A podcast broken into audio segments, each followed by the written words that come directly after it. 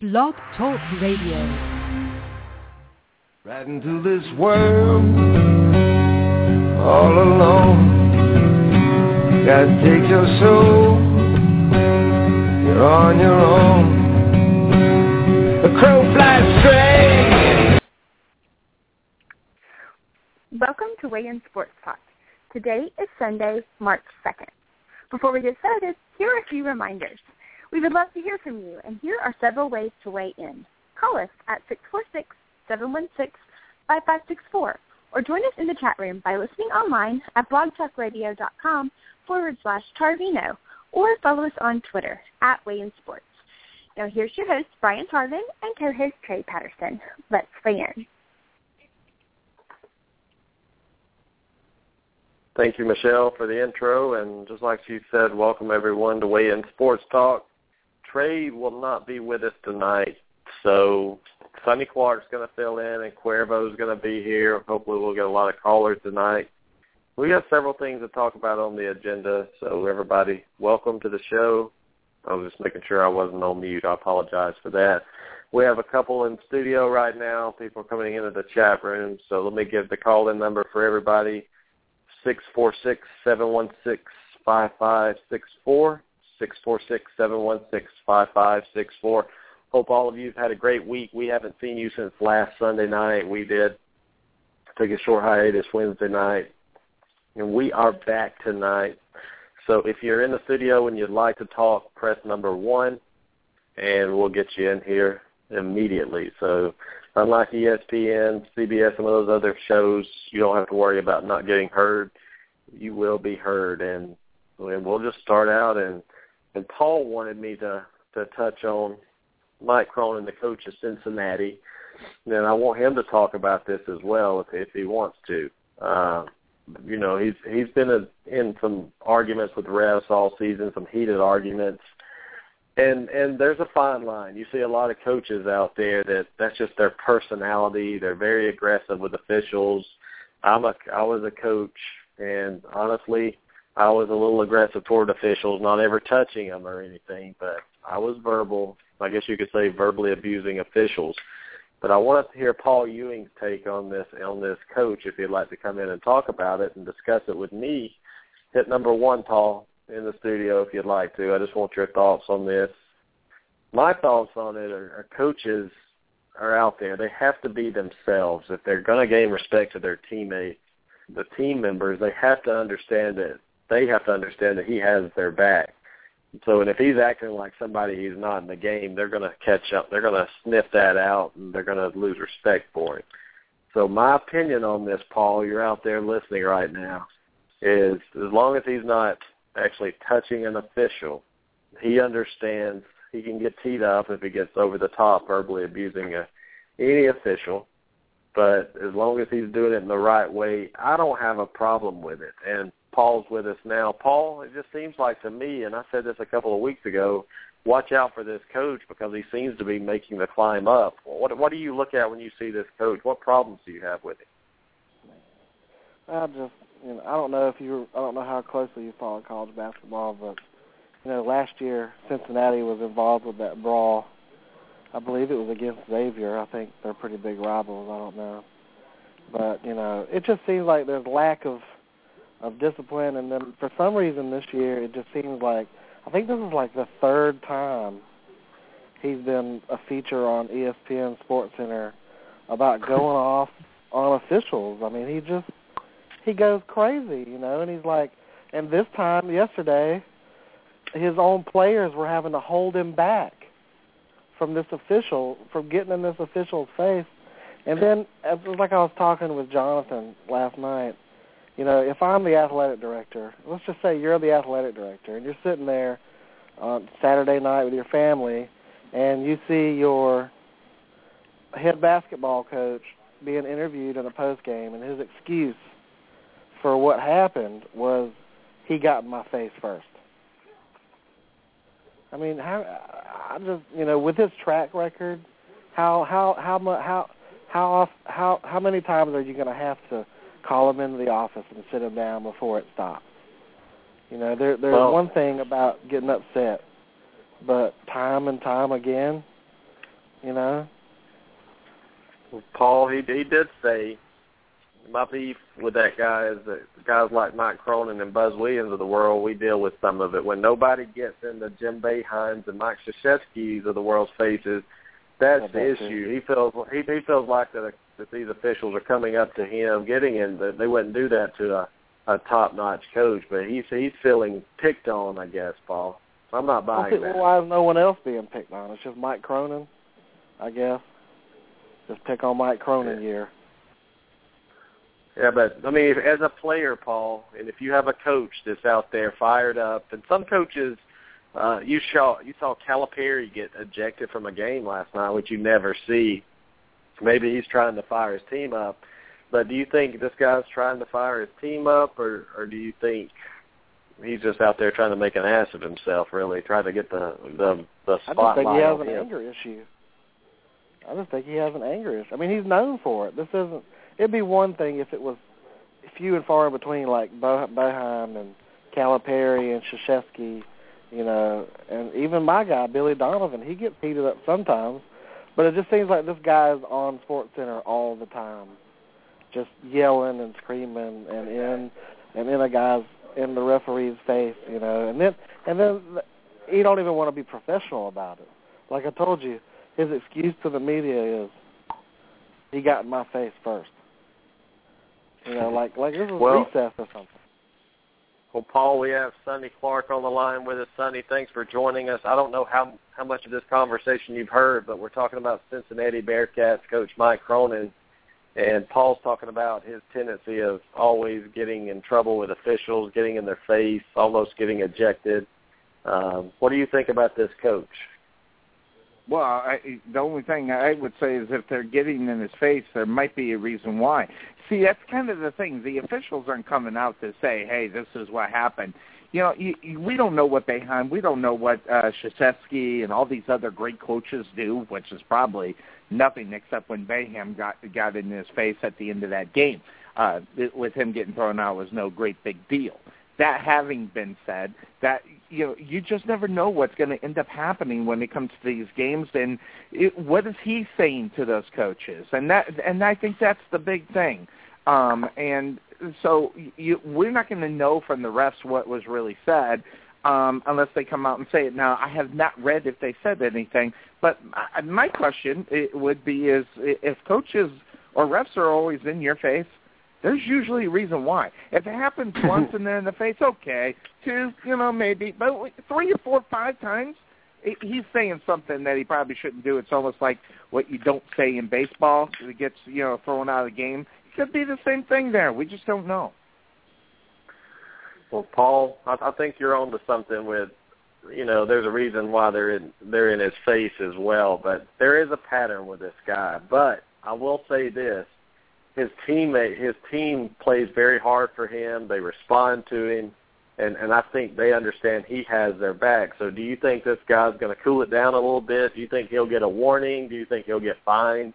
Something that'll make him change? Yeah, it, I hope so. I mean, because he is a really good coach. I just, I just don't. Under, I hope, you know, I hope the AD will sit him down. Like, look, Mike, you know, you're a good coach, but you can't, you can't let these refs get to you. Even if the refs do say something to him, or they seem to be on his case all the time, he can't let his anger take over like that. I mean, you can't have your players dragging you back to the locker room because you're screaming at an official. You just can't have that, in my opinion. Yeah. Well, Yeah, what are you you're telling right. the, what are you telling the players that play for you too? I mean, i- i- these guys that are going to take that next step, and the next story that you'll hear about the player getting in the ref's face will be from that that same college, and they'll go, well, you know, there's the reason why. You know, they they've got to be able to control themselves to be that leader for their team and for their locker room, and that's the coach's responsibility. There's players that are supposed to be that way, but in reality, when that coach steps into that locker room and when I played ball and when I played basketball, when that coach walked into the into the locker room, everybody shut up and you listen to the coach. Now, if players are in there yakking it up and everything and not listening, it, it, see, it's all about the discipline of the player in reality at a later state regarding this guy in reality. So when we see later on, you know, guys that graduate from uh, from Connecticut move on, and if there are problems with the refs and stuff like that, you can go back and zero it in up on this coach. Yeah, well, Paul, man, thanks for joining us and, and giving us your take on this one. Paul's one of the one of the most consistent listeners to our show, Sonny. Always good to get his opinion. Cuervo will be with us shortly, but but but Sonny, which which which coach? You know, we saw Bobby Knight. We we saw everything he did, throwing the chairs on the floors, hitting a student or choking a student, always making physical contact with his players. So which, which, which is best for kids, do you think? Because some kids need that kind of tough love in a way, but there's other other coaches like Krzyzewski, Calipari, Donovan, coaches like that are they're very composed most of the time. They do get in the officials and chew them a little bit, but they understand that they're more valuable when they're on the court, not ejected from the game. So, which, which coaching style do you prefer if you're playing? Well, you know, the, you, I, I got mixed emotions about that situation and I think you probably know where I'm going. We got to remember the day and age when Bob Bobby Knight was throwing chairs across the the uh, the court. We got to remember those days. And the last time that he coached, you know, um, in reality, you know, he's been out of the game now for a little bit and everything. Uh, you know, Bobby Knight's old school, and, and see, and there's something to be said about that. Whether it's Mike Singletary in the NFL, I mean, that's the perfect example. Is is that old school isn't mixing very well with new school, and sometimes when you know when you look at Bobby Knight, well, that guy's old school. I'm going to tell you right now, Bobby Knight is not going to be an effective coach nowadays. I'm just saying it you know, and putting it out there, you know, in reality he has a good season, but really when when you got a guy that is that dinosaur breed of a coach. They don't do well anymore, and and it's because of society. It has nothing to do with coaching. It's the way society looks at coaching. So there's t- there's two different things. There's too many people getting involved with coaching now, whether that be the fan, whether it be the internet, whether it be the writers, whether it be the players themselves. All these things now. In, in our day, and I, I'll put this back to, you know, when I played in 82, 83, 84, or uh, I'm sorry, 85, 84, 83, 82, you know, you, you, that kind of stuff didn't go on. The, the, you know, they didn't have that much influence. And then again, also on the professional level, you also had more professional writers in those days, more so than the bloggers or anybody that'll throw anything out there. Like I've said this many times, as the guy that's been in the locker room many times, I've sat on more stories than I've ever put out there. And the reason being is is because of the respect of the room, and the respect of the room's lost because of the new generation of the type of journalists and things like that uh, getting into the locker room, and they'll just go with anything that they get. Well, Sonny, I'm you know I'm I'm looking at Bob Knight and, and looking at him today, like why I don't think he would be successful. And now, if you're back, back you know, he he drove people off fear. They feared him. They knew he yep. would beat the hell out of them if if they didn't mind, if they didn't do what he says. Nowadays, if you're a player, you realize if he even says the wrong thing to you, you can have his job. You know how how yep. sensitive this country is becoming, and Cuervo and Jonathan's with us now. I'll start with Cuervo. What, what do you think about this Mike Cronin in Cincinnati? Uh, the the more aggressive type coach that's always in the official's face. Which type do you prefer? Um, well, first of all, good evening, guys. Um, it's tough. I mean, nowadays, you know, back then, you know, like Sonny was saying, you were either the soft, you know, players type coach, or you were just balls to the wall, nose hard, that you know that nose hard type coach. Nowadays, you can't be you you can't be either. You have to pick and choose. Really, in reality, your battles. Are now, is it right? Not necessarily. However, that's what it's come to nowadays. You have to pick and choose um, how you do things. And um, you know, you were asking earlier, what kind of coach would would I be? I know you didn't direct it at me, but I, I, I want to get my opinion in on it. I, I, it all to me, and this hasn't changed whether it's you know 40, 50, 60 years ago to today. To me, it all comes down to discipline, and, and anything you do in life, as long as you have self-discipline, you can succeed. and I think that's what coaching has gotten away from today. And it's not it is the coach's fault, but it's also uh society's fault. You know, yep. it, it's not. It's no. It's no longer about well, you know, how good are certain guys in the clutch, or can certain guys compose themselves when when their back is against the wall. Now it's like, oh wow, look at the cool post that he, that he put on Twitter today. Like that's what that's what you know people look at nowadays, and it's. I think it's silly to judge players and athletes based on what they put on social media or uh, look at that YouTube video that you know that LeBron just put out. This video of LeBron James. It to me, it's it's it's ridiculous. Like, who cares? Who cares about all that crap? All right, is he going to help you win games? It, uh, you know, are these guys going to help you in the clutch? Like, that's what it, that's what should matter, and but it doesn't. Yeah, that's a good point. And Jonathan, you're on the line. I know I know you and I agree kind of, I, I think the same opinions. Tell us your thoughts on Mike Cronin and and society now, how they view a coach like this, where you look ten years ago, nobody even cares because that's the most effective kind of coaches, the up in your face coaches. So is this guy a little extreme? Is he over the top, or is it is it just his personality and he's being who he is?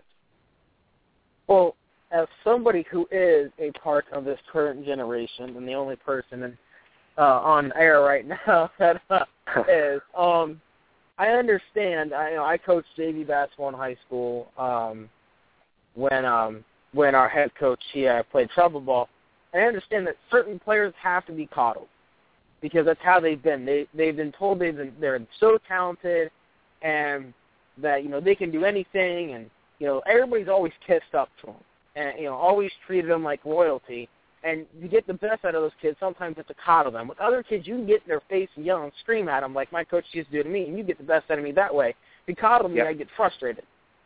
Um, you know, and I like Mick Cronin. I liked how he got in the, you know, I understand why he got in the official's face. I'm, I don't know if I like it. Um, I mean, there are certain situations where you just have to stand up for your team when, you, when you're going after the officials. It's more of a statement to your team saying, look, I'm standing up for you guys. You know, I'm telling these refs that they're screwing you. Not not me, not the fans, you guys. I'm looking out for you. And, and that it's a huge thing when a coach does that for players. You see it in baseball, where sometimes the game's just not going a certain way, and you know, and a manager go, you know, just essentially says, "I need to go get myself thrown out to wake this team up." And you'll see it happen. All of a sudden, the team wins. I've seen it happen many times with the Rays. Watching the Braves younger in my, you know, younger in my life, um, and I know Brian, you watch, you watched the Braves. Bobby Cox did that quite frequently. But there were just nights where he said, you know what, this team's not here.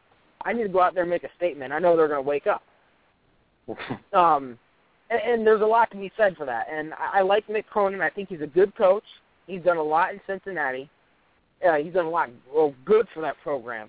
And I have no problem with the, when he went toe to toe with the official.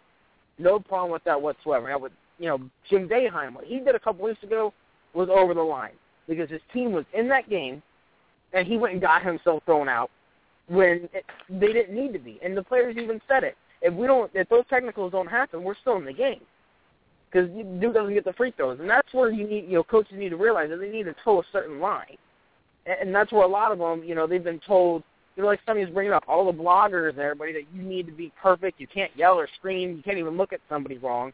I mean, look at Green Bay. Wisconsin Green Bay is having a fantastic season this year.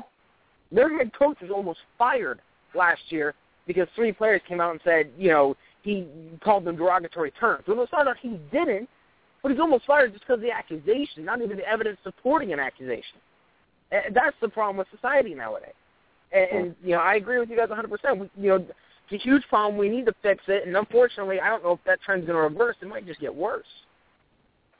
Sounds like to yeah, me is, is that society nowadays. Excuse me, really quick. It, yeah, it, it sounds like to me, you know, we can see the uh, wussiness, I guess you can say, in today's yep. society, and especially in coaching. And, and here's a good example. And, and you were bringing up Bobby Knight. That you know, how about how about his son Pat Knight? He's the same mm-hmm. guy. I mean, my gosh, he's the same guy. He just got he just got his butt you know canned from Lamar. Okay, I think that was a couple weeks ago. Okay, so Yep. he and let me tell you something. He's every bit of the man that his daddy was, minus about eighty pounds. Okay, so when you look at that kind of when you look at that kind of coaching, and you see the young guy be the dinosaur, because God, I mean, you know, he's twenty seven years, you know, younger than his father. You know, so you, you look at it that that's just not working. And, and Jonathan is absolutely right. They're told they're gold. They're told and that's because sports nowadays back in our days you weren't get getting 42 million dollar contracts. The most you got in my days at least were you know were you know 2 to 3 mil now you know the numbers are crazy. And and the fact that they are taking a hold of these guys you know putting them in the burrito blanket and you know and rocking them until they get to the point and then we expect them to grow up immediately. And then when they go out and do something stupid we go oh he's a man. No he's not. He's still a baby. He's just growing up. He's a toddler. And that's one of the problems with today's society and sports today. Yeah, Sonny, I'm gonna tell you the the the thing I see. You know, I officiate basketball a lot now. I gave up my coaching, you know, years back to go in and make a lot more money. So I officiate just to stay with the game. And, and one thing I've noticed is, and you're you guys are all right about society now. It's the parents' fault. The Yeah. parents raise these guys up, uh, and they don't they don't teach them the right way to play. And I'm gonna point dads. I'm not just gonna look at moms. I'm looking at dads right now. I was officiating a game the other day. Call a foul on this prima donna kid that's so bad he couldn't make the school team, but he's he's king of the rec league out here. So he comes up arguing with me about a foul, and I told him, I said, kid, if you ever speak to me again, I said, you'll never play basketball in this gym in this gym again. So I walk over to his coach and told him, his dad is the coach actually, and he says, my kid can talk to you anytime he wants to. And and that's what I'm saying, the attitude. My dad Yep. would have beaten me half to death for even Mhm. questioning an official. And I, I being a coach or my coach, I would not let my players talk to the officials. You get a T, you're on the bench. My coach in high school would have killed me for even speaking to the official. But Sonny, why has it changed so much that that now these kids think they can come and talk crap to a referee? Is it because of the NBA on TV that they watch, or is it just bad role models at home? No, no, no. It, it, uh, it's it, it's all about what they see and they mimic it. You know, so Mhm. whether it's the NBA, whether it's the parents, and like you were just saying, if my pa- my my dad, I love my dad very much, but the man didn't necessarily want me to know he was at my basketball games. I never told this to him, but he was at every single one of them. He kind of hid and kind of kept his way back. And if I would have done that, my dad would have came behind the bleachers and grabbed me up and took me off the court. Okay, so Mhm. so but so there's a different type of generation, obviously. My you know my dad's seventy you know seventy seven years old. So, but it, it's the same thing. It's the it's and and I'm and Cuervo Cuervo's going to back me up. It, it's the weakening of society, not the strengthening of society, because everybody mm-hmm. looks at well, you know, all the things that we're doing for kids as as a strength, and, and frankly, as they get older and everything, it weakens the backbone. It weakens the the desire. It weakens the ability to you know make those steps to be a man or young man or whatever the case may be. And so we're all shocked when a 22-year-old or a smart, uh, a, you know, the, um, the guy from Oklahoma uh, State loses his mind. You know, and, and he's a toddler. He's just learning how to walk before he gets in there. These kids don't know what reality is, and you know, and, and as parents, we're we're all kind of guilty of it because, and I I made mention of this one time. I know where it started. It started in my generation. It started in my high school when I was walking down the halls and I would hear these kids say, "Well, when I get older and I'm a parent, I'm not going to make my kids do," and fill in the blank. And Cuervo, you know this. It's, it's just a difference, a weakening of society's backbone to where we are today. Right, and we, we've talked about it on on our show before. And you know, look, I, I want to bring something up real quick though, guys. Could I argue that the way you know uh, practices are held, the way locker rooms are, um, you know, as far as teammates talking to each other in different, you know, in certain ways, could I argue that it's always been that way? However, now today it's become it's come more to light because of the public access that is given. You know, camera room, Yep. you know, camera things like that. So it, it's it's being brought to the surface more. But however, it's probably been like that for years. Now, I think another thing too is you know you know Tarvin was talking about fathers. Think about all these kids that don't have their father growing up, and the only thing they have growing up is a woman, um, their mom. You know, a, a woman figure in their life, and well, I mean, some some women they're just terrified, and you know they they you know some of these these these young men walk all over the one parent that they do have, and they they grow up and they get older thinking that, well, I mean, hey, to get what you want in life, that's what you're going to have to do. You're going to have to walk over people. You're going to have to disrespect, like, you know, because people owe me.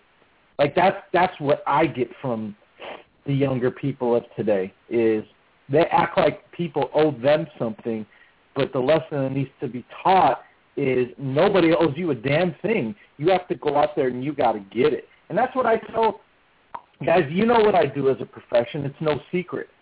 You know, for for these kids that come into my office and they say, "Well, I want this. I want. I want. I want. I want."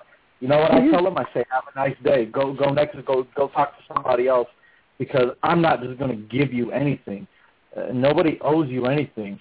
So I, I I I kick them out the office, guys. That's what I do.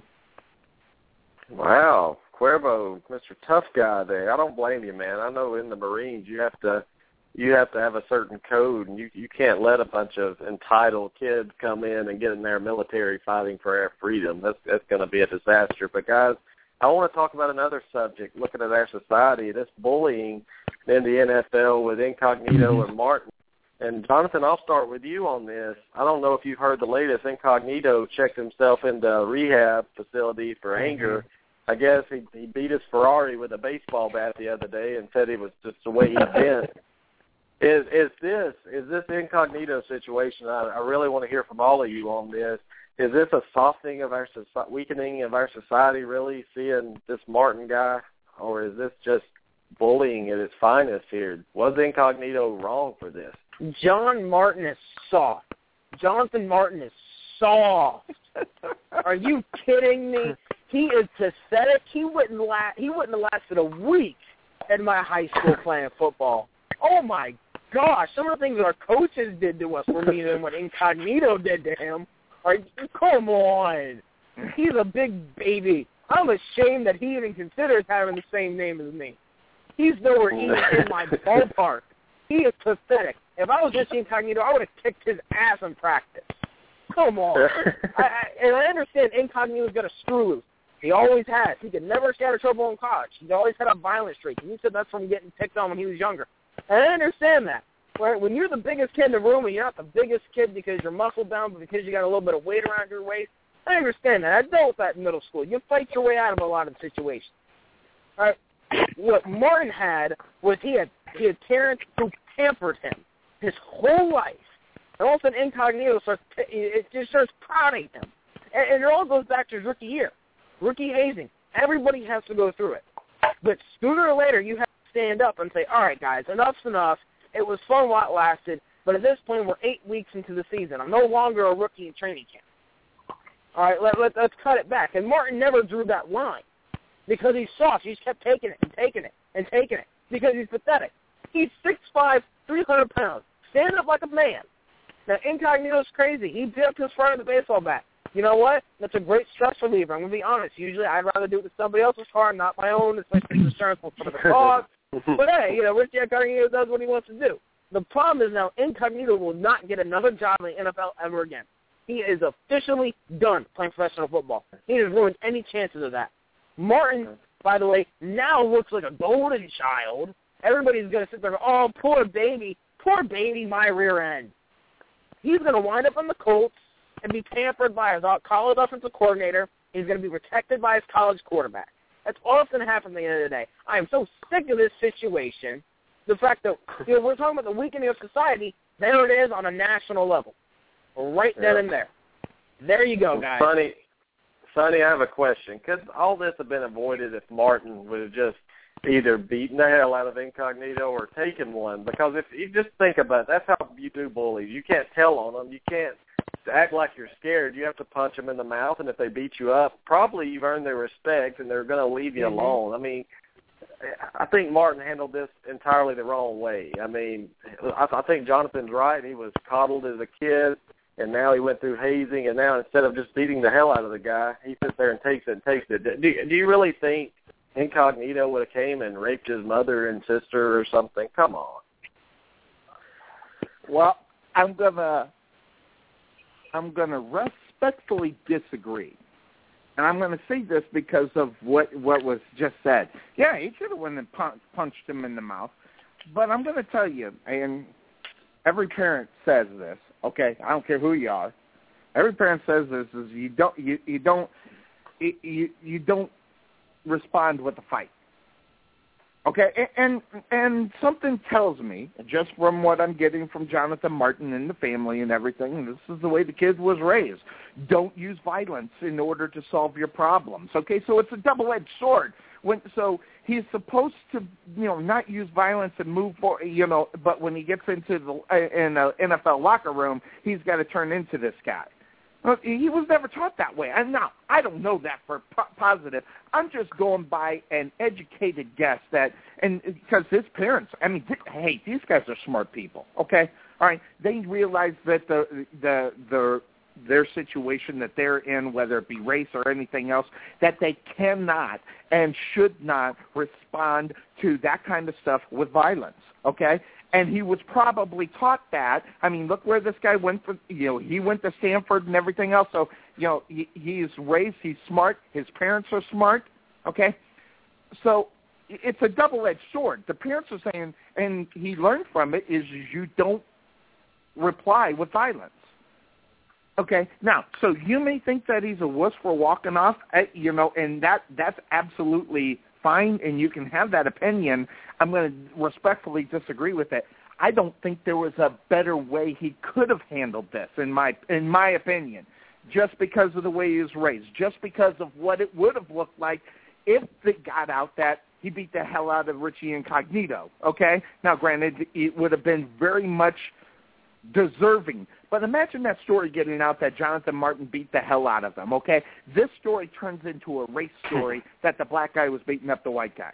Okay, so there's no, no there's no easy way out of this story. It, it, it's a bad situation, and you know, with and and I blame that part of it on reporting. I blame that part of it on too much access to players and things of that sort, and the way society has changed over the time. Well, Cuervo, Cuervo, I want to ask you. I mean, I don't think you have a son, but if you, when you have a son one day, and if you do, and you and you teach teaching your son, how are you going to teach him to handle a situation like this? Uh, I, I'm going to I'm going to teach him the the, the you know the opposite, the total opposite of of how Johnson. And I know, and maybe it's wrong.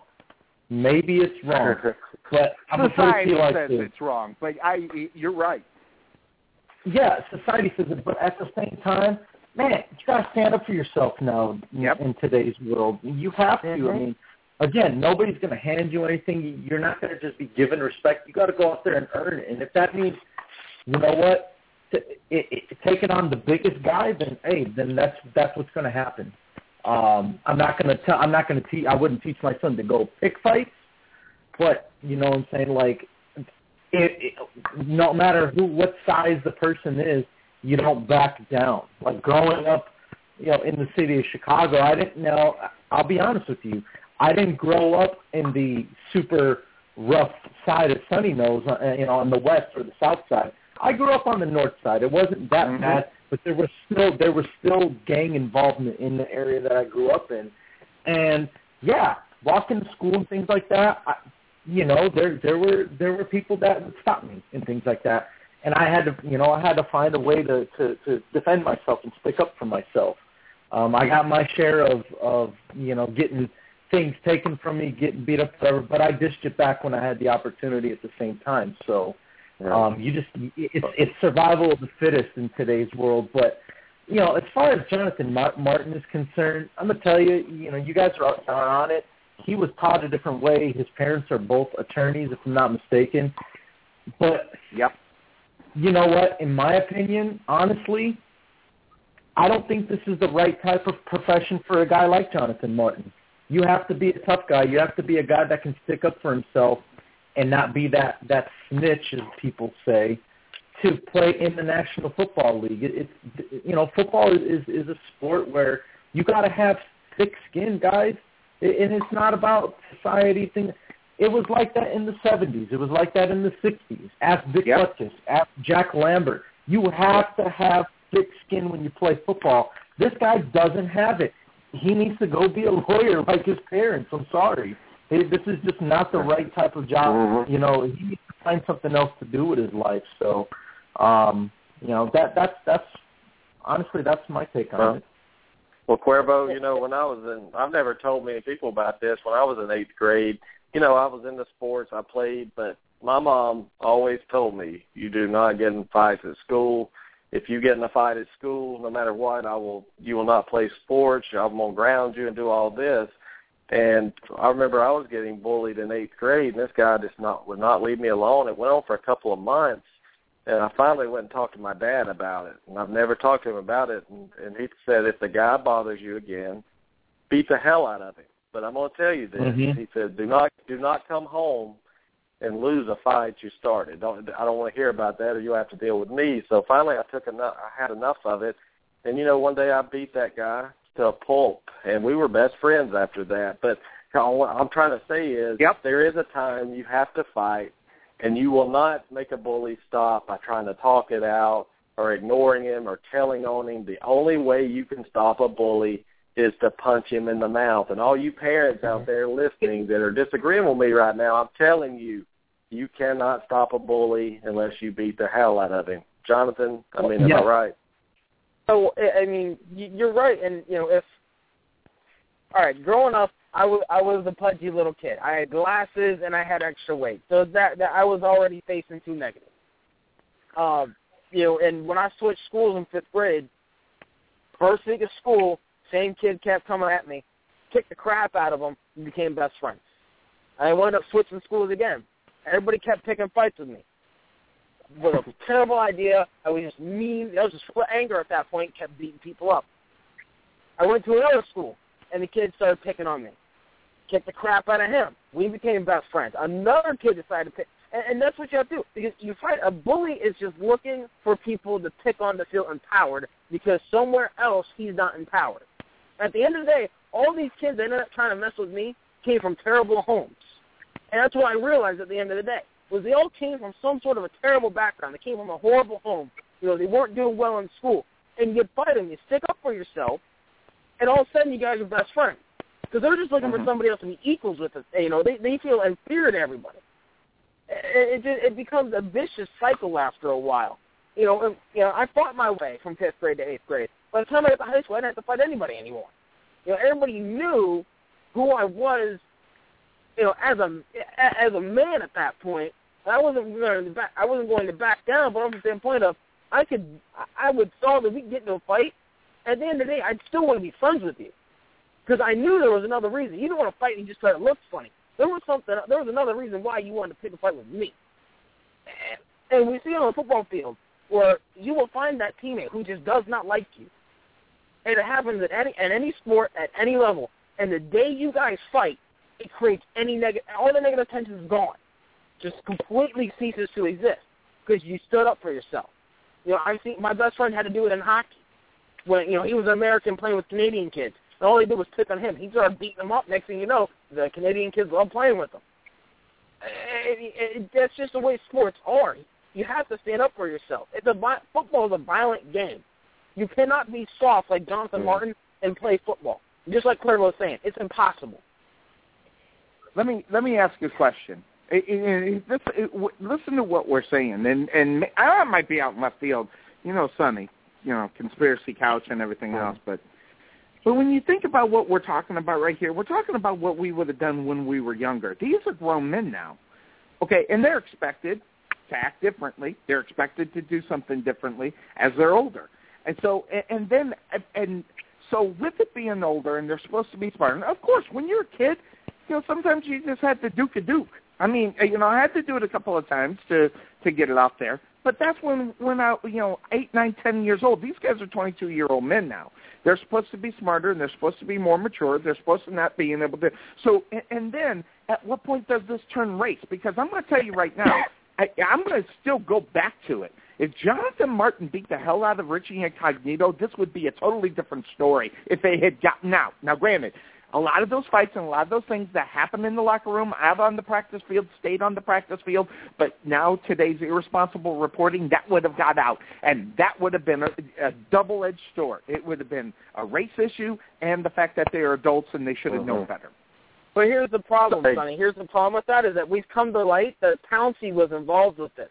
So it wasn't about race after a while. You know, you had Incognito picked on another white guy, McDonald, who plays for the Panthers. He picked on Martin. Pouncey picked on um on Martin. The only time they said it really became racist when they picked on that assistant trainer who happened to be Asian. You know, and then that's where Yeah. all the this is where this is where the reporting bothers me, is they don't bring all the facts to light from the get go. Absolutely. All right, they, they they leak them all out slowly but surely, so the public opinion changes. It Always will forever change this whole time. That's what nobody, you know, a lot of people just seem to skim over it. But public opinion on the Richie Incognito Jonathan Martin thing started to change because it was, oh, it's racist. It's a white guy picking on a black guy, and it became, oh, well, they were actually best friends. Oh, well, Pouncey's involved, so it's not racist anymore. Oh, well, they were picking on the, you know, the the Oriental guy. Now it is, and you just sit there going, can we just drop race? The only reason why people talk about the only reason why there's you know people will say there's racism because people want to talk about it. At the end of the day, Jonathan Martin bullied. I mean, uh, Rich Incognito bullied Jonathan Martin because he was a soft teammate. So, Yeah. Hey guys, guys, that, Paul, the only Paul Ewing's on the line right now, guys. Paul, Paul's on here. He wants to give weigh in on this topic. Paul, are you there? I am. First All of right, all, go ahead, let's buddy. just- let's just all say a collective agreement that Incognito has got a few screws loose to start with. A, a few. Um, Gosh, you're being generous. Well, I, I want to touch on what Sonny said earlier, and then Jonathan Martin. y- Yeah, as a football player, and especially a guy who plays in the trenches, you think he would be able to take a little bit more, you know, than let's say a kicker would, you know. But what I'm going to say is we got to realize something also that I haven't heard mentioned yet, that was released in the report, and Jonathan Martin was seeing this, is that one of the trainers was condoning all of this. Like there was a trainer telling these guys to pick on this kid, and was laughing and laughing and chuckling about it while it was happening. I mean, and there was also reports of uh, male touching, spanking on the butt. I mean, just weird stuff. But what I really wanted to t- touch on is what what Sonny said earlier. he said that you know what he he sat on more stories than he reported out of the locker room. Mhm. And let's all remember, outside the lines was the one who broke this. Yep. If they sit on this story, we never hear this. And that's what I wanted to say right there. Like Sonny said, if it was a story that would have been sat on and just looked at as, you know, picking on ha ha fun, us, the public, we never hear about it and it's never an issue. Done. and they're all still on Paul- the, and they're all still Paul, on the you- Dolphins. Paul, I, I know you've been in a locker room before you played sports. I mean, the oh, touching and things, man, that's that's some of the best times and worst times you'll ever have in a locker room, man. There there are no rules in a locker room, and I think the weaker your coaching staff is, the the, the this happens. And look at Miami's leadership, for God's sake. That's one of the reasons it happened. But have you ever been into a locker room where there wasn't somebody coming in putting icy hot in your jog strap, slapping you on the butt, pulling your pants down? I mean, that happens. That, that happens in every locker room. Man, you're about ready to make me cry. have been in the locker room, and we all have been I in the locker room. days. But I think I speak for all of us that says I've never been in the locker room making a million dollars a year. I've never played a sport as a business, so you Yeah. know, I haven't either. I don't know. I I mean, there's either. probably some big linemen out there that are like, "Look, dude, this is my job. I don't want you coming in here and snapping me with a towel or talking about you're gonna murder my family or something like that." You know, That's, this that's when a you job. beat the, that's when you beat somebody up. I mean, I know, but stand I mean, are we barbaric like up. that? Are we barbaric like that? Like, okay, I'm How gonna clobber you barbaric if you talk sport? about my mom. You know? Well, barbaric sport. Well, that doesn't mean that you have to be barbaric. Okay, exactly. just because it's a barbaric sport doesn't mean you have to be barbaric. as well. and I think that's what he's trying to say. Exactly. Yeah. I mean, you know, that is. It, like I'm still, I'm more upset with the media. If this would have never been released, yep. this was never yeah. a story.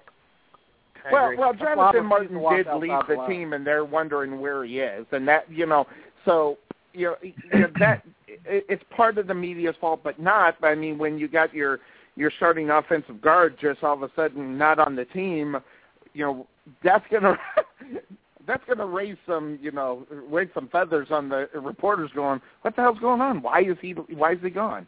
And there's only going to be so yeah. much time that they're going to be able to cover the story um, as you know for personal reasons. Sooner or later, those personal Hello. reasons are going to get out. Uh, hold on, Qu- Cuervo. I'm going to ask Cuervo this.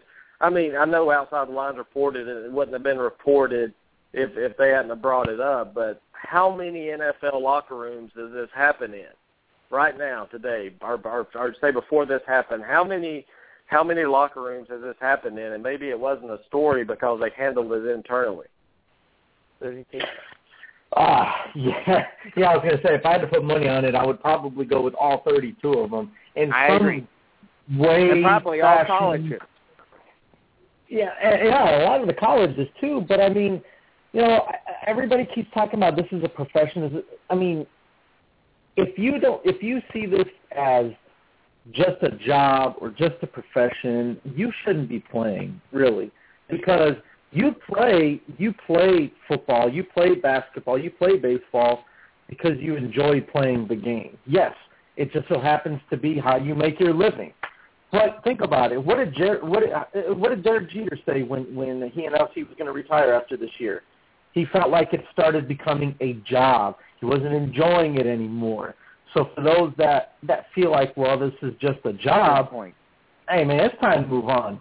Really, I mean, you, you got to you Oh, got to be older. playing for the for the love of the game. Yeah, but yeah, but that's what I'm what I'm saying, uh, Tarvin is, you know, as Paul mentioned, you know, for the guys that feel like, well, this is my job, I don't want to be treated like this.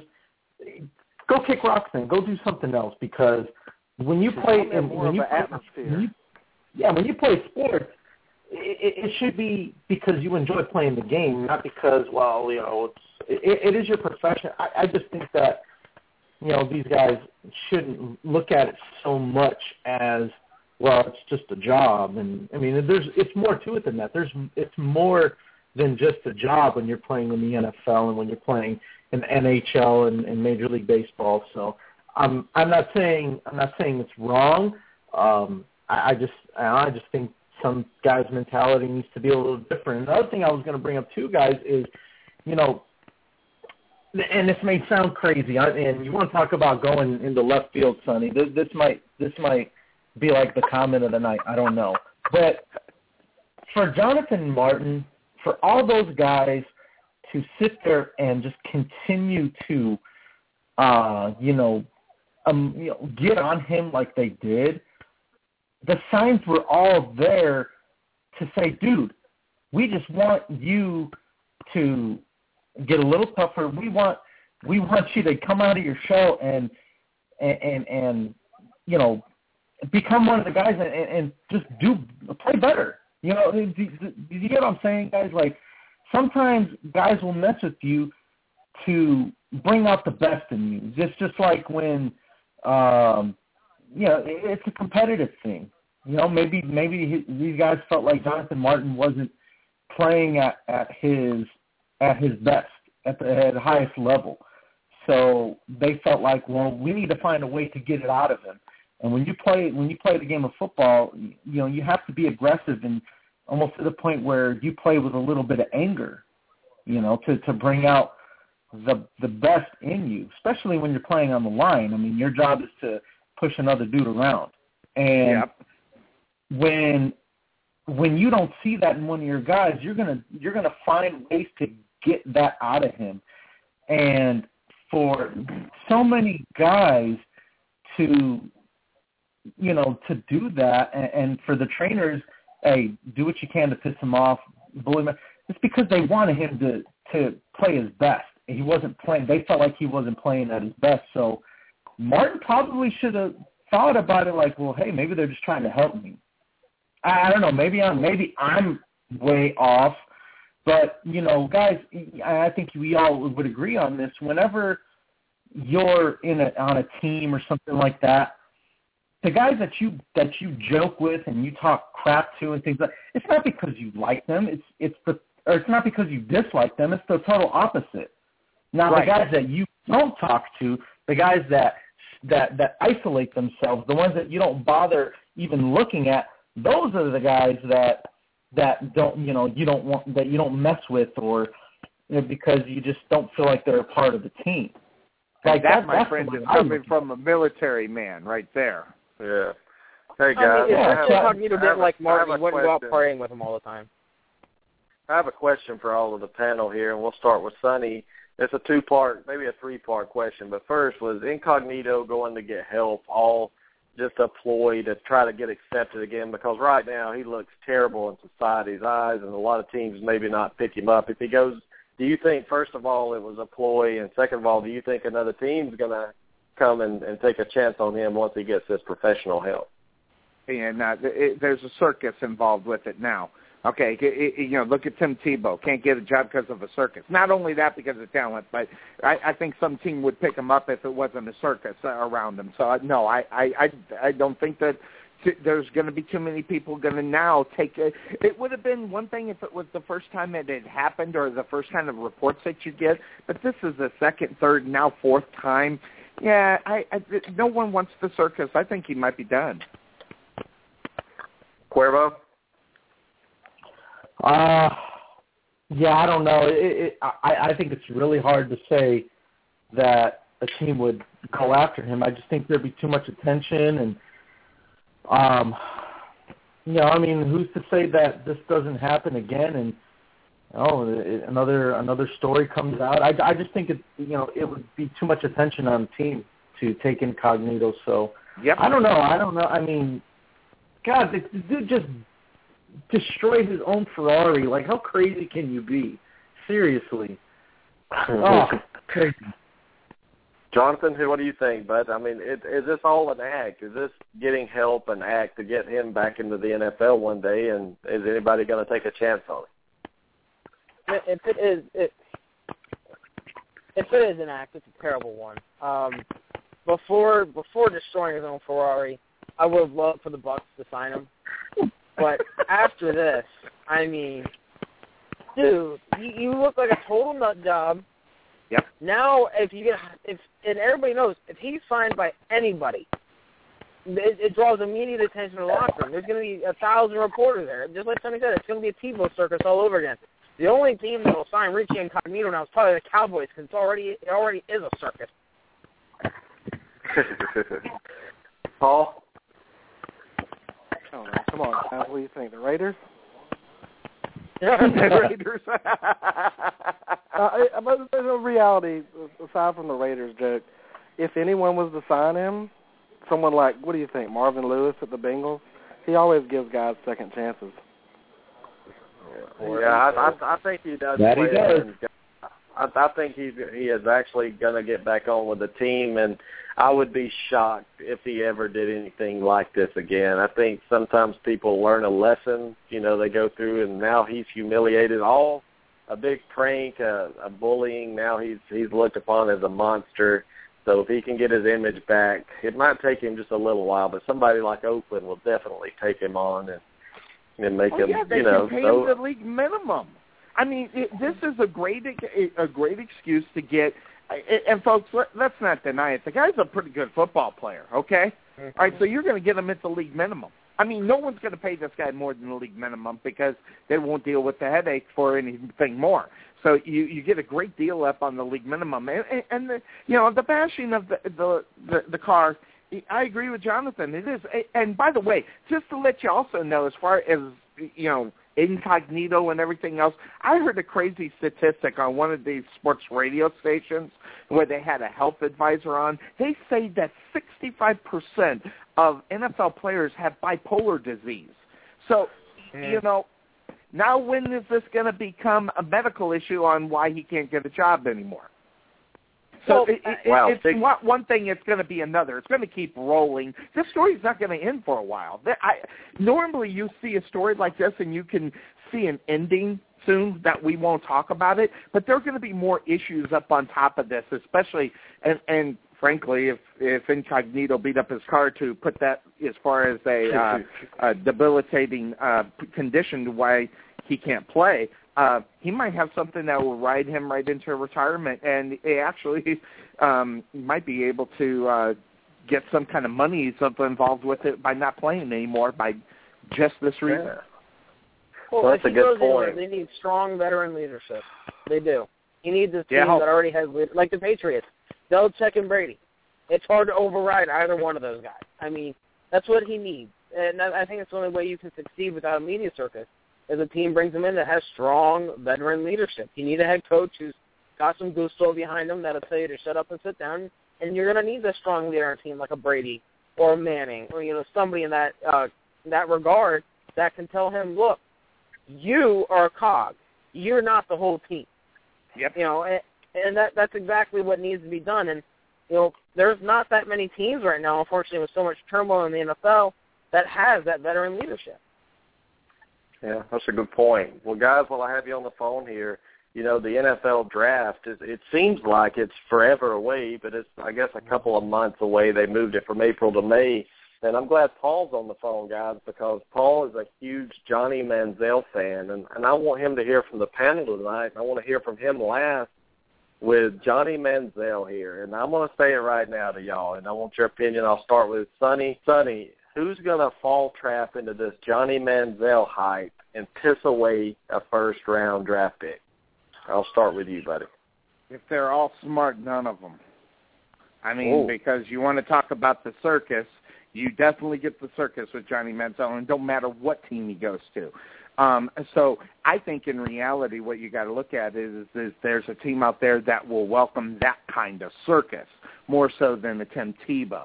Um, now, granted, I don't know why that would be more of a circus that is more tolerable. However, um, it's always going to be a story. You're always going to be in the news. You got to hey.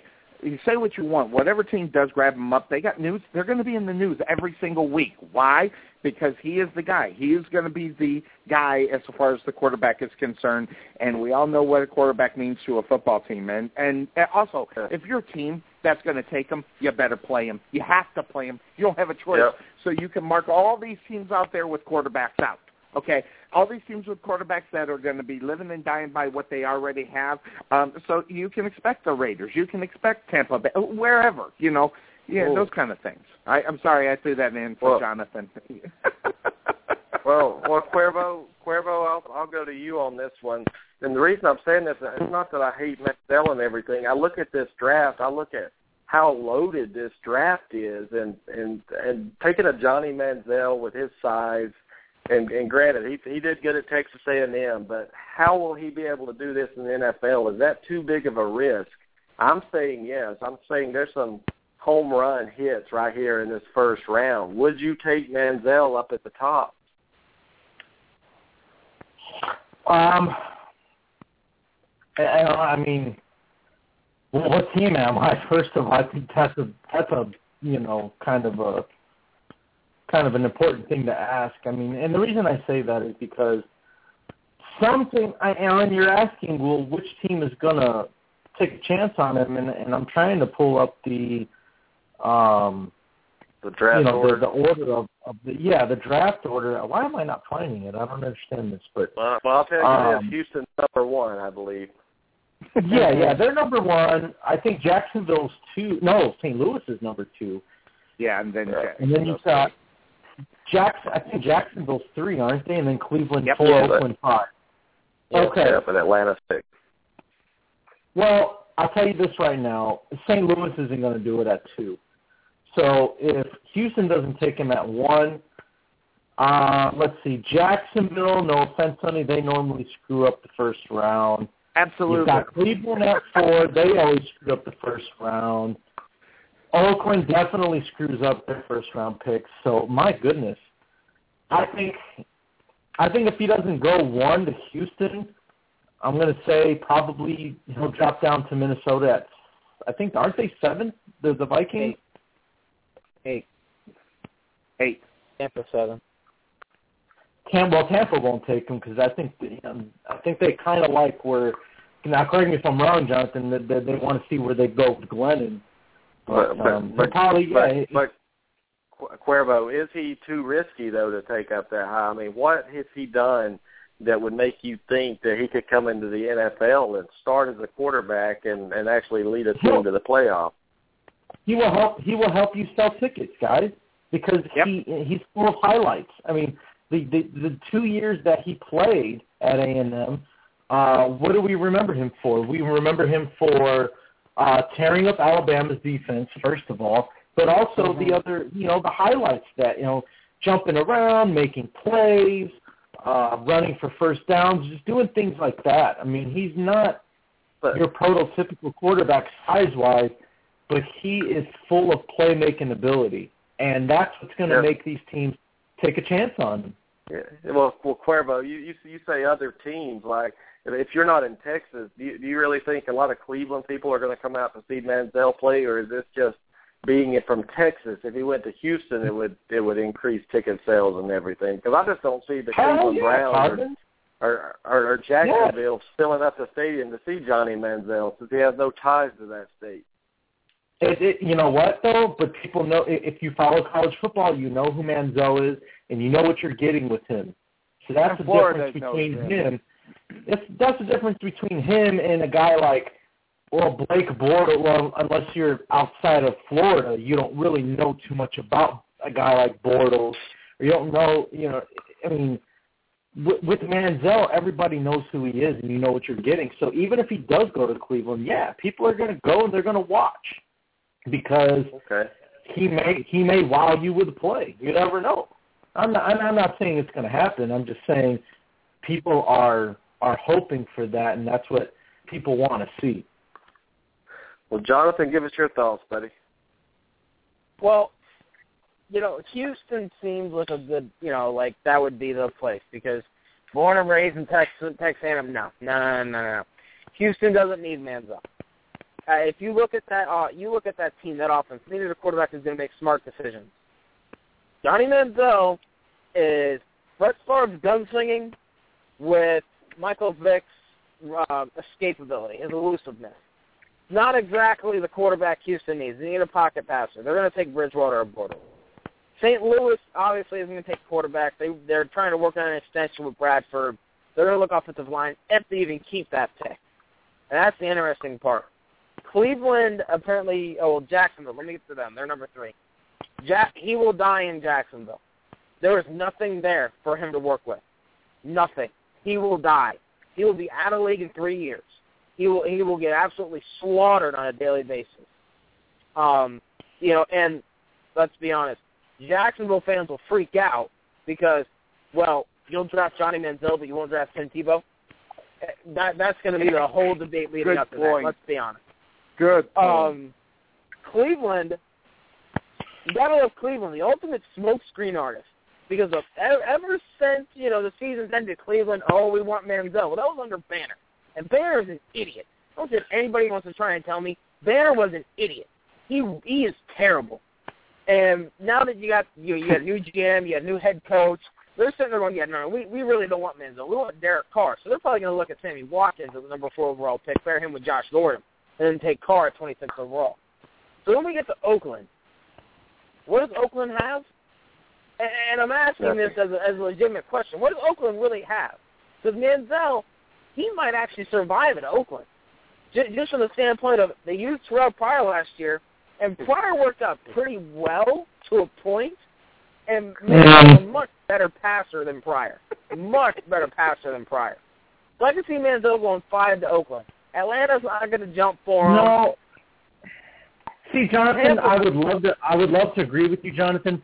But the but the Raiders are too dumb to draft him at five. They need him, but they're too dumb to do it. They're probably gonna they're probably gonna draft the Duke quarterback or something at number five. Like they're gonna do No, something really stupid and, you know, and knowing the it Raiders up. will draft McCarron. Um, but I mean, Yeah. Manziel would be a good fit in Oakland. I, I you know, I, I would, I could see him going there just from the standpoint of ticket sales. and Oakland knows they need ticket sales. Um, Atlanta's not going to jump. Tampa's interesting, but I don't know if Lovie wants to jump for Manziel. He got sick of Cutler really quick, and that leaves you Minnesota at number eight. I, Yeah. I don't know why, but Minnesota just seems like they've been way too quiet this whole time since season ended. They've just been way too quiet. And I have a strange Mhm. feeling that if Atlanta doesn't trade up with St. Louis to take Clowney, Minnesota's going to trade up to the two spot to take Manziel. I'm dead serious, guys. For some reason, that just makes too much sense to me. Um, that they've just been so quiet, haven't said a word. Who are you looking at? Ah, we're looking at everybody. What do you need? Eh, we need everything. You need a running back? Yeah, we can use a running back. You're sitting there going, all right, Minnesota, what trick you got up your sleeve? Help me out. Help a brother out. Give, give me a hint. And they're not giving us anything. We're, I, I think oh, if it's not Oakland, it's Minnesota, guys. And that that right there could be a fit. Think about that. Johnny Manziel All right. with Adrian Peterson. Uh, If he's Paul, still there. Paul, you, Paul, Paul, you're the big Johnny Manziel fan here. Tell me why you would draft Johnny Manziel up at the very top, or say top three. Well, uh, I'm I'm sure some of you may have this opinion, but for the last few years, I don't think there's been any quarterback that's been worth a number one overall draft spot. I mean, last one I can think of is Cam Newton, in my opinion. Andrew Um, Luck. Andrew Luck, yeah. Although he's he's I don't know, I don't know. I'm still out on him. But anyway, I think the uh, first of all, I'd like to say I think the Raiders are going to take Derek Carr at number five. I've read a few reports that he's the number one quarterback on their board. Hometown Oh, God. discount. Huh? Smoke screen. He, he, pro- he probably has a heart condition too, probably right. Huh? Don't draft Derek Carr's son. I'm lost. What happened? it, it's just I think what we're alluding to is that a lot of NFL teams will say a lot to get your mind off to get your mind off of what they're really thinking. Okay. Well, it would not Yeah. surprise me if took Derek Carr at number five. I do think Manziel end up in Minnesota. I think Minnesota, along with Manziel and Peterson, and then you put Cordarrelle Patterson, and I believe the Vikings are going to re-sign Sidney Rice for the Seahawks. I think that's hmm. going to be his best slot, his best bet. Yeah. Yeah, I, I just I just don't see this guy being very productive in the NFL for any kind of period of time. He could come in like a Tebow and do some good things, but I, I would Hey, take Brian. Over. Brian, it's like Mayock said. He's the next Doug Flutie slash Fran Tarkenton, man. Uh, I, ju- I just Uh-huh. I just can't I just can't picture it, man. I just can't picture him in the NFL doing what he did in college and it being successful. And you have to remember at Texas A&M, every season he had great receivers and just the best offensive linemen in the world. I mean, he he was Oh, yeah. protected. and He was the hell beat out of him, and and some of the throws he made. I mean, it would take.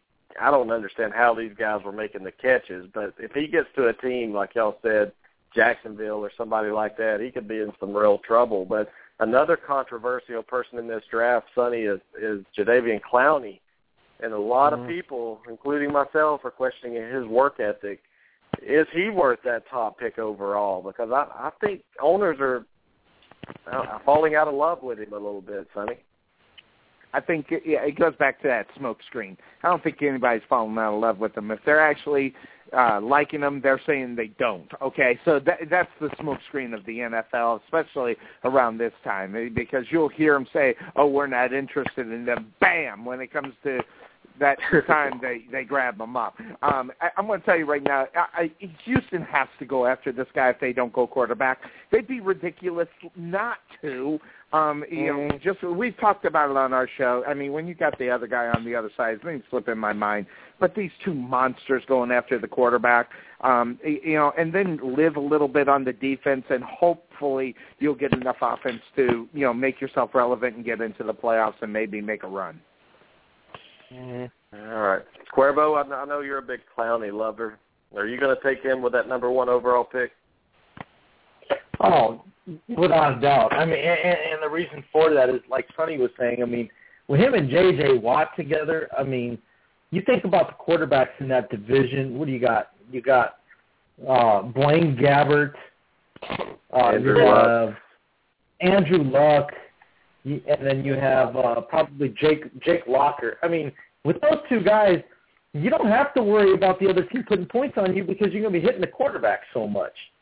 So in reality, I mean, it could really benefit the the Texans from taking him. And I mean, in worst case scenario, what they try Case Keenum one more year, and then uh, maybe go after Jameis Winston next year if if if they have another crappy season. I mean, I mean, God, that would be so terrible, right? Uh, but I mean, I don't know. I, I think I think that's that's the way they should go. And then, yeah, um, I don't know. I mean, yeah, everybody's talking about Adrian Peterson being in Minnesota. I'm not so sure. Like, I've been talking about that for a while now.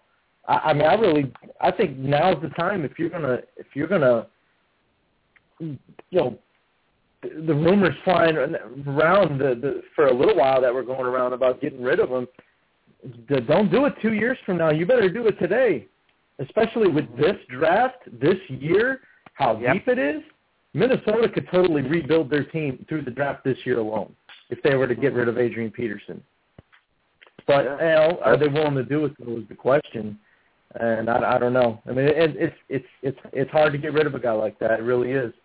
Yeah, how would that affect t- ticket sales up there if they got rid of? I, you know, I get exactly the motive on trading an Adrian Peterson right now, but really, in reality, would it affect ticket sales? Because hey, let's face it, that that football team doesn't sell out every single week. Um, then what else are you going to watch in Minnesota? It, you're, you're only watching, you know, for Okay, well, well, let me ask you this, honey. Let me ask you this: Would you rather, if you're a Vikings fan, okay, would you rather see your team, or would you rather go pay two hundred bucks for a ticket to go see Adrian Peterson one run for 150 yards, three touchdowns, and they might win the game, or you know, a, a, a rebuilt you know offense with with a guy maybe Manziel quarterback with some with some receivers, uh, you know, defense. You know, you you get some guys. I mean, just an overall better team, and you know they're they're winning ten to twelve games a year, making the playoffs. Like, which one would you rather have? I mean, for as great as Adrian Peterson is, five five wins, ten losses, and a and a, and a tie. I mean. I mean, Every how, how about winning right now, though, isn't it, Cuervo? I, I mean, I, I'll just throw, I'll ask the question. Every team's about winning right now. Hey, everybody is in contention for the Super Bowl right now, uh, even the Jaguars. I mean, so you know, it, it's what can they do right now? And really, if you do go the route, and I get it, and that's about building your team. But really, as a fan, what are you looking at at the same time? It, it's a different mentality, obviously, from the owners to the fans, and then to the critics such as us. But in reality, if you're just talking fans, fans want to see Adrian Peterson. They don't want to see him go away instead Fans- of bringing in a bunch of new guys that won't mesh for a couple of years. Fans are fans are stupid. Fans are the reason. Owners are listening. The fans are the are the ones that struggle. And if you're Minnesota, wouldn't you think now that Unless you you're unless you, you're Jerry can't- Jones. You, you can't win a Super Bowl without a quarterback. And I don't care how many Adrian Petersons you have on your team. If you don't have a productive quarterback that can make plays, you're not going to win it. So if you're Minnesota, don't you think along those lines of getting rid of AP, getting some draft picks, Yeah. drafting Manziel or whoever you think can can lead your team to the playoffs? Because look, if I'm a fan, I'm not going to go pay a lot of money to watch my team get the crap beat out of them. I don't care if Adrian Peterson had 200 yards and six touchdowns. If you're not winning football games, I don't want to go. And that's me as a fan, guys. And Sonny, I could be wrong. No, I agree with you. I I agree with you 100. percent Minnesota should have maximized Peterson's value when they when they could have after the 2,000 yard season, try and pull off a Herschel Walker trade, which was in reverse. You know, Dallas raked Minnesota over the coals for him, but yeah, that's what they should have done. But you know, back to Clowney. Um, if I'm Houston, I'm not drafting Clowney.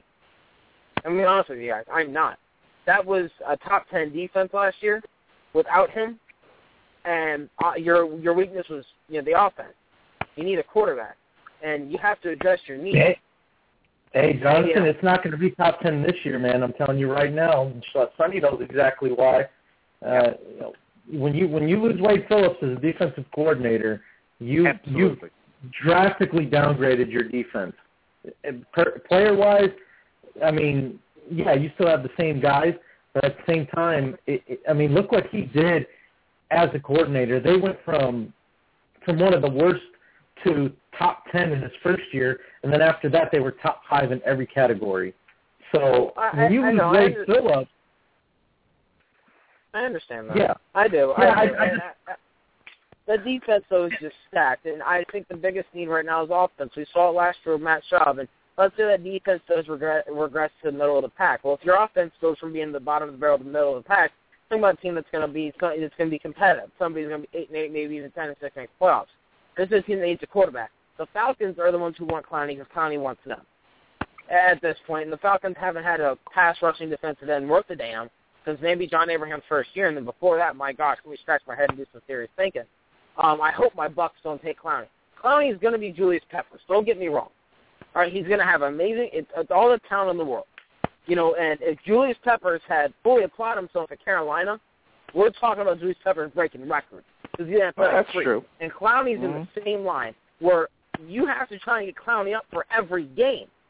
Clowney's not going to want to go to a team that's rebuilding. He's not going to want to go to Houston if the offense scores 10 points.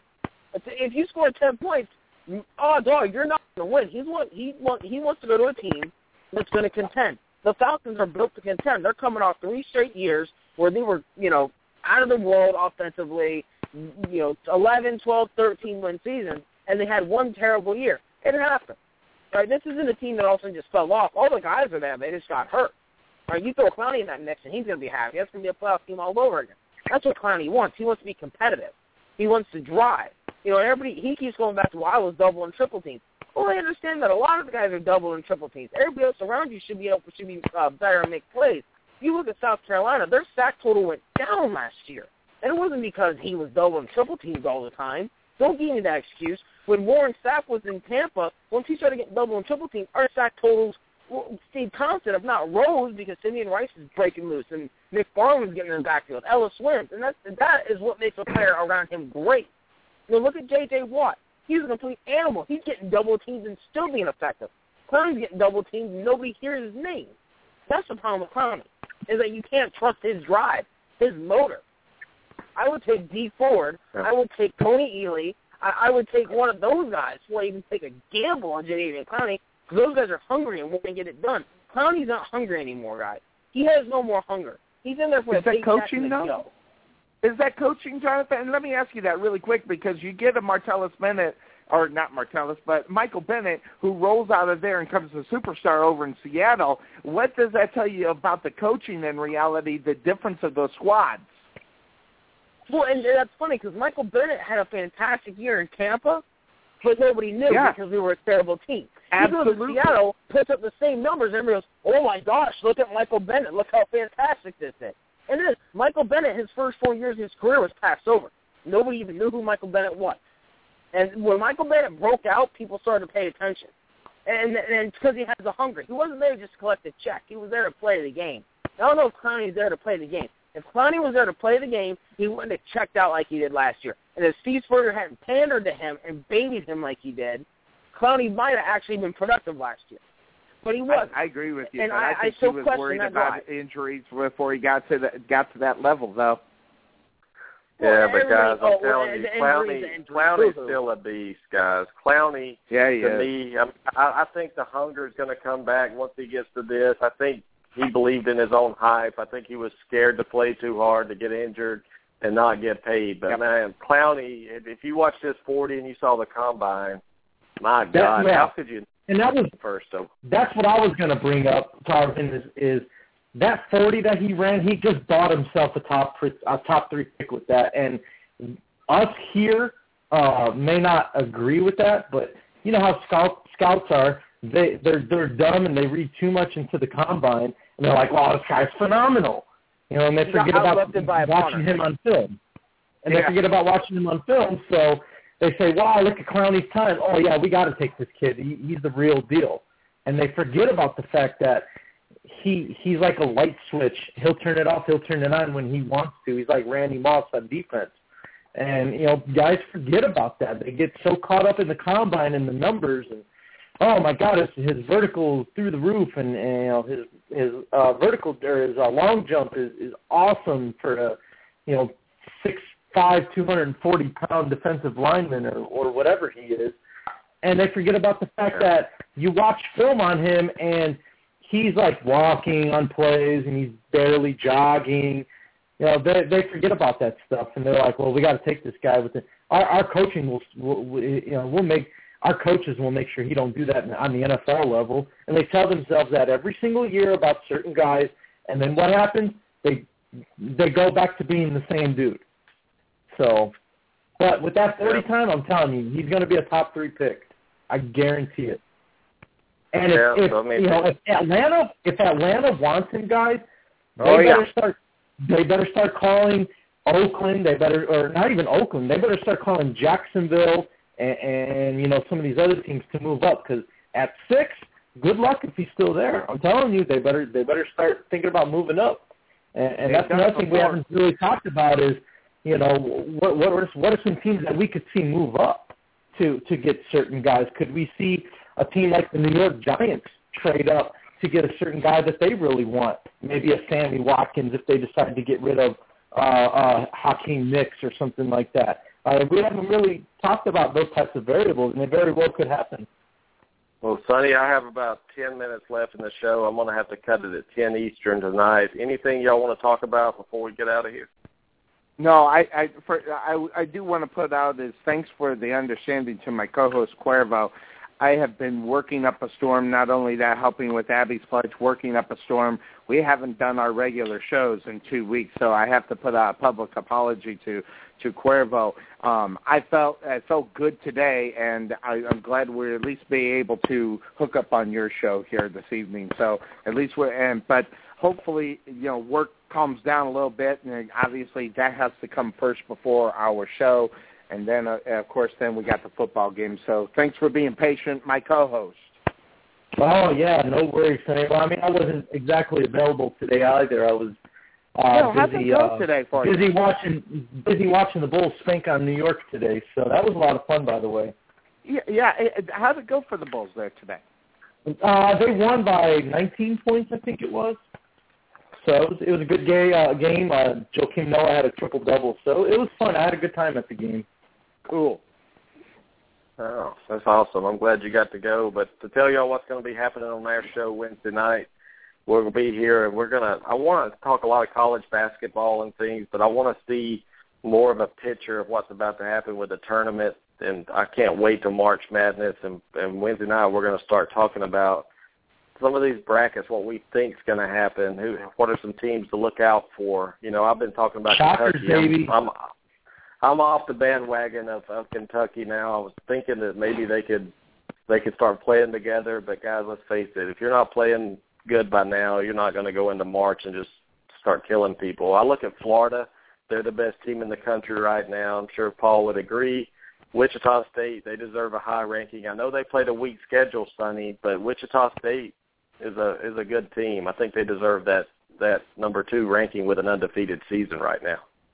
However it works out, I got two teams I'm looking for, and as much as I don't like Bo, Boeheim's uh, a- actions, those two losses were probably the best thing to happen to Syracuse all year long if they're going to stand up and get going and get back up on top of it. Wichita uh, State and um, Syracuse are my top two. You know, what, however the rankings fall and however the tables fall, those are two teams I'm watching. Yeah, and and and I look at baseball too, and I know Jonathan's going to be happy. I had to mute him and Paul. I was having some problems with the lines, some background, and I I muted them and and cleared the noise up. So it was one of their phones. But baseball is what Jonathan loves a lot. We're going to be previewing the baseball every division. We're going to be picking the winners. Man, I was hot last year. I just hope this year I'm going to be able to do it. And Cuervo, I'll ask you, the Atlanta Braves, I think people are jumping on that bandwagon to win the East this year, but I'm thinking the Nationals could be that team out of the East with that pitching staff, and they've got a great offense, too. I think Washington could win this division this year in the East. Well, I mean, I think they can too. It's just you know a matter of what are what are they going to do with Strasburg? I mean, they're going to are they going to limit him again this year? Um, you know, let's say let's say there's ten games to go and they have a six game lead. Are they going to they going to shut Strasburg down? Well, uh, he's reached his, his you know limit for innings pitched this year, so we can't, we just absolutely can't let him pitch, guys. Well, you're talking about an opportunity at a postseason here. You gonna let the Atlanta Braves come in and take that, or, or are you gonna, you know, let him? Even even pitching five innings is is a quality start in Major League Baseball. So let you know, I mean that that to me that's my concern for for the Nationals. Are they going to limit themselves with certain players, uh, Strasburg and things like that? And and um, you know I think Atlanta's the better team, honestly. But um, but you know you can't you can't count Washington out. It's just they're still a pretty pretty young team uh, from what from what I'm looking at, and and um, you know can can they can they hold on to leads if they have you know if they have a five game lead going into the last week, are they going to find a way to blow it or you know last two weeks? So to me that's that's what I'm looking at with the uh, with the Nationals, but I, I like I still think Atlanta's the better team in all reality. I know you do too. Yeah. And then the NBA, I want to talk NBA. It gets closer to the playoff time, and you were in Chicago today. And Sonny, I want to ask you too this before we go. Every time Miami is up against it, every time somebody's like like they went to Oklahoma City the other night and just dusted them on their home court. Every time they're threatened. They come out and they blow people out. And I'm starting to believe that I don't think anybody can beat this team in a seven game series, Sonny. Am I wrong? Is there a team out there that can can beat the Miami Heat? In the only games? team that can do it is Oklahoma State or Oklahoma City. I, I mean, if, and I and I've said this before on our show. There's only really, in reality, only seven to eight players in the NBA that are even worth watching, and three of them are over there in Orlando. Um, so so that's a tough one um, to you know, in order to I mean because if you really look at it, Oklahoma uh, Oklahoma City is going to have to get uh, Westbrook back in order for them to go. And I, I don't know what his condition is if he's been playing lately. I haven't been keeping up with with him, but I have been keeping up with Kevin Durant, who's going to win the MVP. I don't care what anybody says. If any, you know, I don't care if LeBron wakes up or whatever. He's definitely got that MVP wrapped up. But when it comes to the playoffs I I think I'm with you, man. I don't know if anybody can do it, and if it's going to be anybody, it has to be Oklahoma City. Cuervo. Nah, no way. I, I mean, I think Miami's gonna. They're gonna. They're, they're gonna win again. They're gonna. They're gonna finish the three-peat. I, I don't see anyone stopping the oh. Heat in reality. I mean, and, and I don't even think it's that they're bored. Why the why they're playing the way they are. It's just you know, when when they really want to win games, they they will. And um I think what they're doing, they're just kind of conserving energy. I mean, yep, they're buying their time. Really yeah, they're buying time. Yeah, pretty much. I mean, but I think they've proven that whenever they want to play, they they they'll they'll destroy anyone in the NBA on any given night. I I don't know Oklahoma City. I just no, nah, I don't I don't I don't think they have enough scoring in reality, Sonny. I think if anybody can beat them, maybe you got to slow them down. If well, Oklahoma maybe. City's going to do it, they're going to have to slow them down, and that might be impossible when they want to run the ball. And that that's that's my only worry for Oklahoma City. If they don't slow Miami down, there there's no way they'll win it.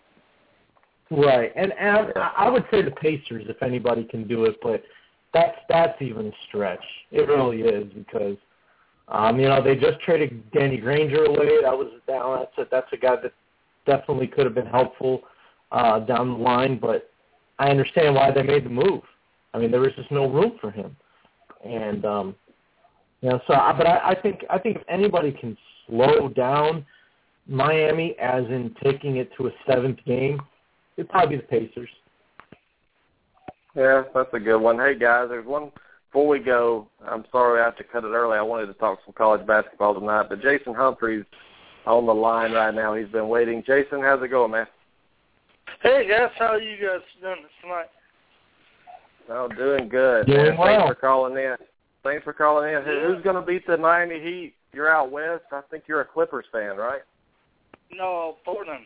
Portland. It's Portland's the only Oregon Northwest professional team I like. Um, outside of that, Dodgers, Chargers, and ours in my Dutch. Um, yeah, beating Miami in the seven game series. Um, Indiana might do it if they get the top seed, but uh, on uh, Miami looks pretty strong with the NFL draft. We talked about it earlier. There's always been one quarterback no one's talking about. EJ Manuel, um, Ponder from a couple of years ago. I think David Cole goes number five, and yeah. All right, man. Well, we're out of time tonight, guys. Thanks for joining us, Sonny Cuervo, Paul, Jonathan. Thanks for joining us on the show tonight. It's been fun, man. I'm ready to talk some some hoops, get into the tournament action and some baseball. But you know what, guys? College football, NFL football, it's a it's a year round job, really, man. Yeah, it is. I can talk that all day long and and you know, Sonny, I don't know if you've heard this stat, but if you have a show and you don't talk football, your ratings will not be up. So one one thing I know you do, Sonny, and you do it well, you and Cuervo, you talk NFL football every show you have something and am I wrong on that? I mean We people, people we try. football, We're, yeah, we try because it, is, and and the fact that we've also incorporated college football into it as well.